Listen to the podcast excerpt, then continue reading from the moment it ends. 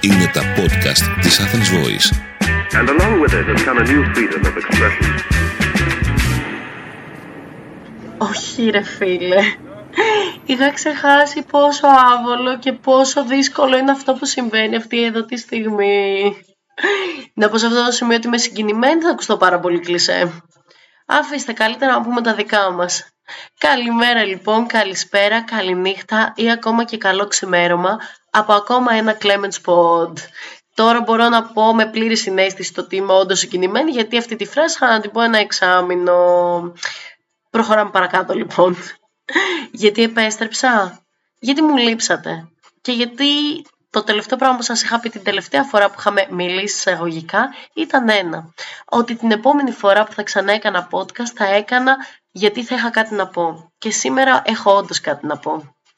Στο διατάφτα λοιπόν, επειδή μπορεί μερικοί να με έχετε ξεχάσει, αλλά και για τους καινούριους φίλους που μπορεί να έχετε έρθει τώρα, Πέρσι ήμουνα η Αθηνά, μία 23χρονη που προσπαθούσε να λύσει τα προβλήματά σας αφού εκείνη δεν είχε. Φέτος είμαι η Αθηνά, η οποία είμαι 24 χρονών πλέον, αλλά έχω ακόμα καρδιά 18 και αν θα μπορούσα κάπως να περιγράψω τον εαυτό μου θα έλεγα το ότι η ευτυχία μου βρίσκεται κάπου ανάμεσα σε ένα χιονισμένο βουνό αλλά και σε μια παγωμένη μπλε θάλασσα. Αυτό ακριβώς είχα πει για περιγραφή για τον εαυτό μου τώρα που το σκέφτομαι και στο πρώτο επεισόδιο του περσινού μας podcast όταν πρωτογνωριστήκαμε οπότε αυτό δείχνει ότι είμαι πάρα πολύ σταθερή στα θέλω μου ή σταθερής απόψη μου, δεν ξέρω όταν η Αθηνά προσπαθεί να το παίξει όρημη, λέω εγώ τώρα. Λοιπόν, ας μην παρεκκλίνουμε για ακόμα μια φορά στο θέμα μας, γιατί ακόμα δεν ξεκινήσαμε και ξεκίνησα τα παλιά καλά μου χουνέρια. Α πούμε γιατί έχουμε επιστρέψει. Όχι, δεν έχω έρθει να λύσω τα προβλήματά σας. Αν και αν όντως έχετε προβλήματα, έχω πάρα πολύ ελεύθερο χρόνο για να μου τα στείλετε.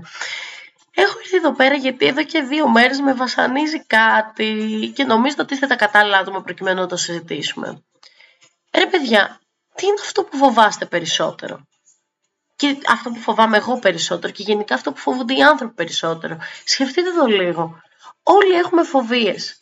Μερικοί φοβούνται τα έντομα, μερικοί φοβούνται την ταχύτητα, μερικοί φοβούνται τους κλέφτες, μερικοί φοβούνται την αγάπη και τη δέσμευση, μερικοί φοβόμαστε τη μοναξιά, μερικοί φοβόμαστε μη βάλουμε φωτιά στο σπίτι μας. Ναι, συμβαίνει και στις καλύτερες οικογένειες, πιστέψτε με οι φοβίες είναι κάτι το απόλυτα φυσιολογικό και είναι αυτό που γενικά μας φτιάχνει σαν ανθρώπους. Είναι αυτό που μας αλλάζει και μας οριμάζει και, και όλες αυτό που σκεφτόμουν είναι ότι οι φοβίες μας είναι διαφορετικές σαν περίοδο. Δηλαδή, ανάλογα με το τι βιώνουμε εκείνη τη στιγμή, φοβόμαστε και διαφορετικά πράγματα. Και θα μου πείτε, κλείνει παιδί μου, γιατί σε έχουν πιάσει οι φιλοσοφίες σου; Και θα σας πω εγώ, παιδιά, οι φιλοσοφίες μου με έχουν πιάσει για ένα πάρα πολύ συγκεκριμένο λόγο. Με έχουν πιάσει γιατί έχω COVID. Τώρα εδώ πέρα έπρεπε να παίξουν κάπου drums λογικά. Ναι, έχω COVID. Ναι, περνάω καραντίνα. Ναι, έχω συνειδητοποιήσει ότι κάθε φορά που είναι να κάνω podcast θα κάνω όταν είμαι σε καραντίνα. Δεν μπορώ να το εξηγήσω αλλιώς. Είναι λες και με κυνηγάει.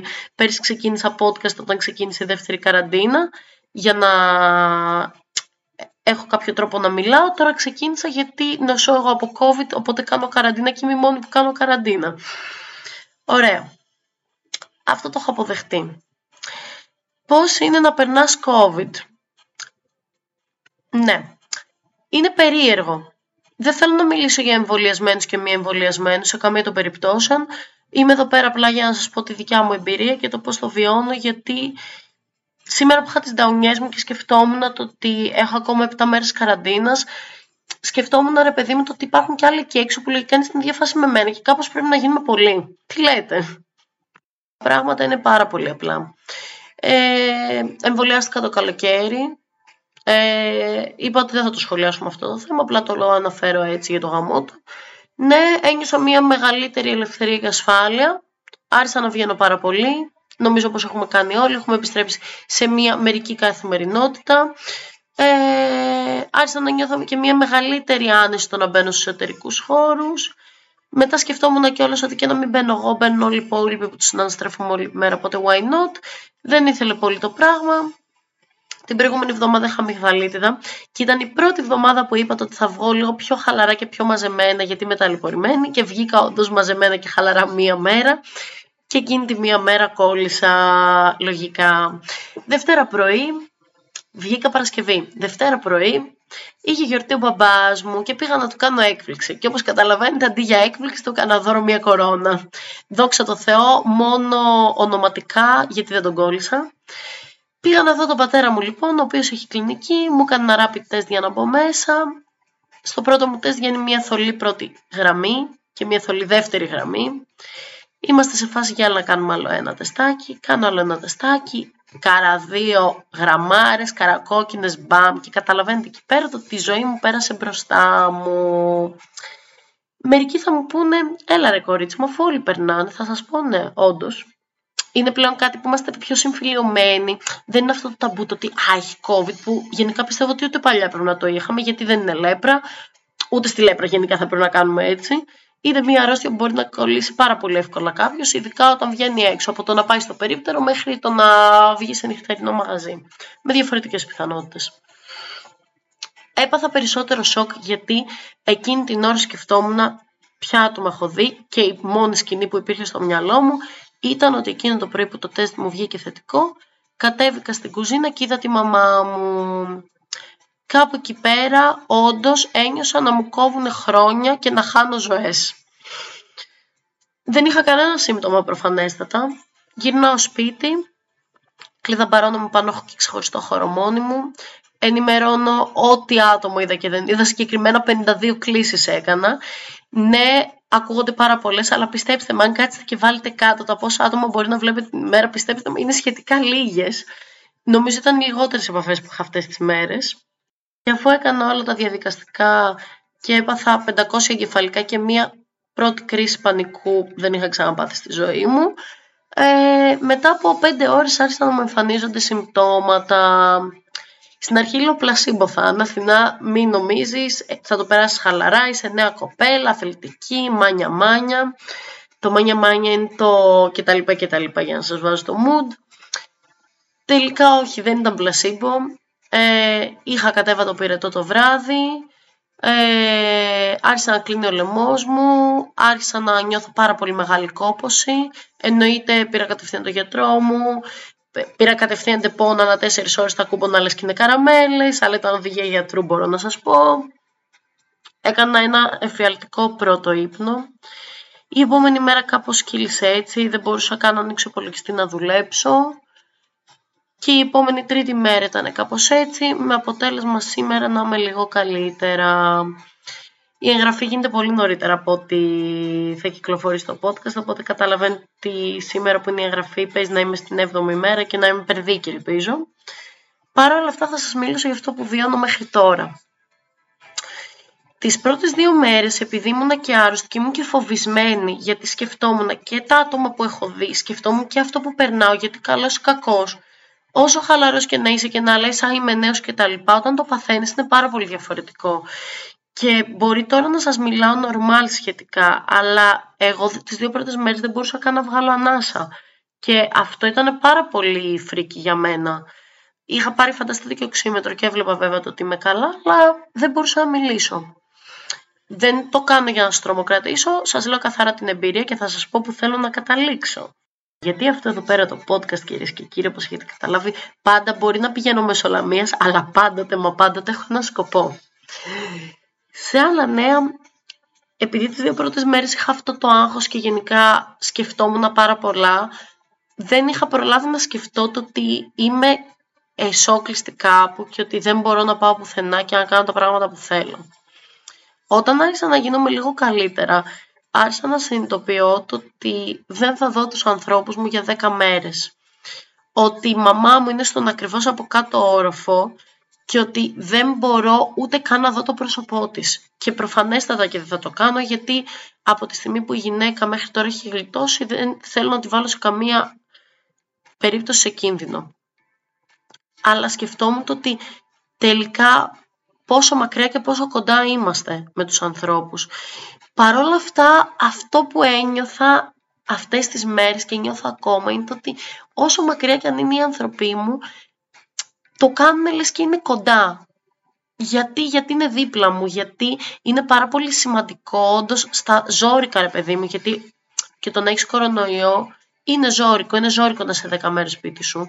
Ναι, όταν νιώθεις ότι υπάρχει αγάπη και ότι θα σε πάρουν τηλέφωνο και θα σου στείλουν μια σοκολάτα να στην αφήσουν από κάτω και αν μην μπορείς να τους δεις ή ότι θα περάσουν κάτω από τον μπαλκόνι σου, ε ρε φίλε δεν είναι όμορφο.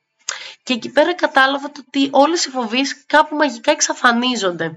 Εξαφανίζονται όταν έχεις κάπου να στηριχτείς και όταν ξέρεις ότι υπάρχουν άνθρωποι που πιστεύουν σε σένα και σε περιμένουν εκεί έξω να γυρίσεις. Και εκεί πέρα που με πιάνανε οι νταουνιές μου ρε παιδί μου και ένιωθα ποιο loner πεθαίνεις, αρκούσε μία βίντεο κλίση για να μου περάσουν όλα. Μα όλα όμως. Αυτές τις μέρες που έχω κάτσει μέσα, έχω κάτσει και έχω σκεφτεί πάρα πολλά πράγματα και συνειδητοποίησα κάτι. Πέρσι που ήμασταν κλεισμένοι στο σπίτι, ε, ήξερα πάρα πολύ καλά ε, τι μου γίνεται και τι βήματα έχω να κάνω και στα επαγγελματικά μου και γενικά, γιατί είχα πάρα πολύ χρόνο να σκεφτώ. Όταν ξαναβγήκα στον έξω κόσμο, επειδή είχα να το κάνω πάρα πολύ καιρό και νομίζω ότι όλοι το έχουμε πάθει αυτό, δεν μπορούσα να το σταθμίσω και να βρω και χρόνο για να βγαίνω έξω, αλλά και χρόνο για μένα, για να κάτσω να δω τι θέλει η Αθηνά. Με αποτέλεσμα όλον αυτόν τον καιρό που έχουν ανοίξει τα πάντα, να βγαίνω απλά non-stop, χωρίς να κάθομαι να σκέφτομαι τι θέλω να κάνω πραγματικά στη ζωή μου και στη ζωή μου στο επίπεδο τα επαγγελματικά κτλ. Να τρέχω ασυναίσθητα, χωρίς να έχω ιδέα που πηγαίνω. Και τώρα πήρα μία ανάσα και έχω κάτσει και έχω σκεφτεί και έχω δει πολλά βήματα τα οποία θέλω να κάνω, πολλοί, πολλούς τρόπους για να βελτιωθώ. Έχω κάτσει και έχω σκεφτεί πολλά πράγματα που θέλω να αλλάξω και σίγουρα δεν έπρεπε να έρθει ο COVID για να το κάνω αυτό το πράγμα. Ούτε εγώ ούτε κανένας άλλος. Δεν πρέπει να έρθει από μόνο για να μπούμε σε αυτή τη διαδικασία. Πρέπει εμείς οι ίδιοι να επιλέξουμε έστω και μισή ώρα την ημέρα για εμάς τους ίδιους, για να κοιτάξουμε ρε παιδί μου το ταβάνι, για να κλείσουμε τα μάτια μας και να σκεφτούμε τι σκατά θέλουμε να κάνουμε από εδώ και πέρα. Και αυτό είναι full στο χέρι μας και νομίζω ότι ο κάθε άνθρωπος πρέπει να μπει στη διαδικασία να το κάνει. Ξέρω ότι η φωνή μου αυτή τη στιγμή δεν είναι ότι καλύτερο, αλλά αλήθεια είναι ότι καλύτερο μπορώ να κάνω αυτή τη στιγμή. Γιατί δεν μπορώ να μιλήσω καλά. Γιατί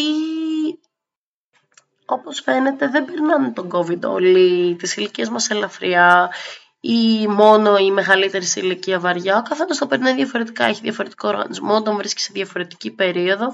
Έτσι, μάλλον εμένα με βρήκε κάπως αδύναμη και όπως έχετε καταλάβει, μου τα έχει ισοπεδώσει όλα και μαζί και τη φωνή μου. Τρία ηθικά διδάγματα μου ήρθαν εμένα αυτές τις μέρες. Το πρώτο είναι αυτό που σας είπα, το ότι νομίζω ότι πρέπει να αφιερώνουμε μερικό χρόνο στον εαυτό μας και όχι να έρθει μια καραντίνα για να αφιερώσουμε. Το δεύτερο είναι το ότι οι φίλοι είναι πολύ όμορφο πράγμα και μερικές φορές αρκεί μια κουβέντα τους προκειμένου να τις κάνουν να νιώσεις πολύ καλύτερα. Και το τρίτο είναι ένα. Δεν χρειάζεται να πάθουμε για να μάθουμε. Δεν θέλω να το παίξω μαμά σε καμία των περιπτώσεων. Ε, ούτως ή άλλως νομίζω ότι μπορεί να μην χρειάζεται να πάθουμε από τα λάθη μας, αλλά μερικές φορές και από τα λάθη μας μαθαίνουμε. Ξέρετε, είναι δύο αντιθετικά πράγματα. Ε, αλλά έχω αρχίσει να πιστεύω ότι ναι, μεν από τα λάθη μας μαθαίνουμε, αλλά μπορούμε μερικές φορές μερικά μας λάθη να τα αποφύγουμε και να μάθουμε με διαφορετικό τρόπο. Τι θέλω να πω με αυτό; Νομίζω ότι προσωπικά έπαιξα λίγο με την τύχη μου. Με το να βγαίνω συνεχώς σε μέρη με πάρα πολύ κόσμο, θεωρώντας ότι είμαι κάποιος σупερ ήρωας και ότι δεν θα κολλήσω και ότι έχω κάνει εμβόλιο και όλα καλά. Δεν είναι έτσι και το έχει αποδείξει πολλές φορές η ιστορία αυτό το πράγμα ε, καλώς ή κακός το άγχος που πέρασα με το να νιώθω μια ευθύνη για άτομα που έχω δει Πιστέψτε με, δεν θέλω να το περάσει κανένας άλλος, ούτε ο χειρότερος μου εχθρός. Και δεν χρειάζεται να το περάσει κανένας άλλος, γιατί μπορεί να σκεφτόμαστε το ότι Α, είμαι νέος, θα το περάσω ελαφριά, αλλά όταν σκεφτόμαστε ότι μπορεί να έχουμε κολλήσει τη μαμά μας ή τον μπαμπά μας, πιστέψτε με, δεν είναι καθόλου ωραίο και δεν θα είμαστε καθόλου καλά. Οπότε αυτό που έχω να σας πω είναι ένα. Να προσέχετε τους εαυτούς και να προσέχετε και τους γύρω σας. Είναι κάτι με το οποίο έχω καταλάβει και πιστεύω πλέον ακράδαντα ότι θα ζούμε πλέον με αυτό. Οπότε ας κοιτάξουμε να ζήσουμε όσο το δυνατόν καλύτερα και έχοντας τη διασκέδασή μας, αλλά και έχοντας και μία προσοχή. Γιατί, γιατί στο τέλος της ημέρας πρέπει να είμαστε καλά για να διασκεδάσουμε. Και για να είμαστε καλά εμείς πρέπει να είναι καλά και αγαπημένοι μας κρούσματα ξέρω ότι είναι πολλά. Ξέρω και όλες μερικούς φίλους, κοινούς γνωστούς κτλ. που είναι και αυτοί στην ίδια θέση με μένα. Και για αυτούς αλλά και για όλους εσάς που μπορεί να είστε σπίτι αυτή τη στιγμή ή να έχετε την ανάγκη να ακούσετε κάτι αυτή τη στιγμή, σας έχω μία playlist το δικό μου COVID Essential, χωρίς να έχει κανένα τραγούδι που να θέλω να το προμοτάρω για προσωπικούς λόγους, έχοντας απλά μουσική την οποία άκουγα αυτές τις μέρες και με έκανε να νιώθω πολύ καλύτερα. Διαφορετικά είδη από διαφορετικές δεκαετίες που νομίζω ότι αν έχετε χρόνο μπορείτε να τα ακούσετε. Αφήνω το linkάκι μου στο άρθρο μου στην Athens Voice και όποιος θέλει μπορεί να το ακολουθήσει. Γιατί, γιατί η μουσική νομίζω ότι είναι το φάρμακο για όλα. Η δική μου παρακεταμόλη, η μουσική και οι φίλοι μου. Και οφείλω να πω και στις δύο περιπτώσεις και στους φίλους και στη μουσική ένα πολύ μεγάλο ευχαριστώ. Γιατί αυτές τις μέρες με έχουν κάνει πάρα πολύ δυνατή και γιατί τις στιγμές που έχω κλάψει και έχω στενοχωρηθεί που είμαι κλεισμένη και έχω φοβηθεί για το ότι μπορεί κάποιος να έχει τεθεί σε εκείνο για χάρη μου, με έχουν κάνει και έχω νιώσει πολύ καλύτερα. Οι φίλοι μου λέγοντάς μου μια καλή κουβέντα ή λέγοντάς μου απλά ένα αστείο και στέλνοντας μου ένα αστείο βιντεάκι, η μουσική μόνο και μόνο που υπάρχει. Το πότε θα τα ξαναπούμε; Ας πούμε ότι θα το δείξει ιστορία. Θα το δείξει αν έχω κάτι να πω. Θα το δείξει το επόμενο podcast, το επόμενο Clemens Spot που θα ακούσετε εδώ πέρα στην Athens Voice. Μέχρι τότε να αγαπάτε πολύ και να αγαπάτε βαθιά, γιατί αυτό είναι που μας κρατάει στο τέλος της ημέρας. Καλή συνέχεια, ας πέσει το outro. Α, και για να μην ξεχαστώ, μου λείψατε. Adios babies. Ήταν ένα podcast από την Athens Voice. Μπορείτε να ακούσετε τα podcast της Athens Voice στο athensvoice.gr και στο Spotify, στο Apple Podcast και το Google Play Music.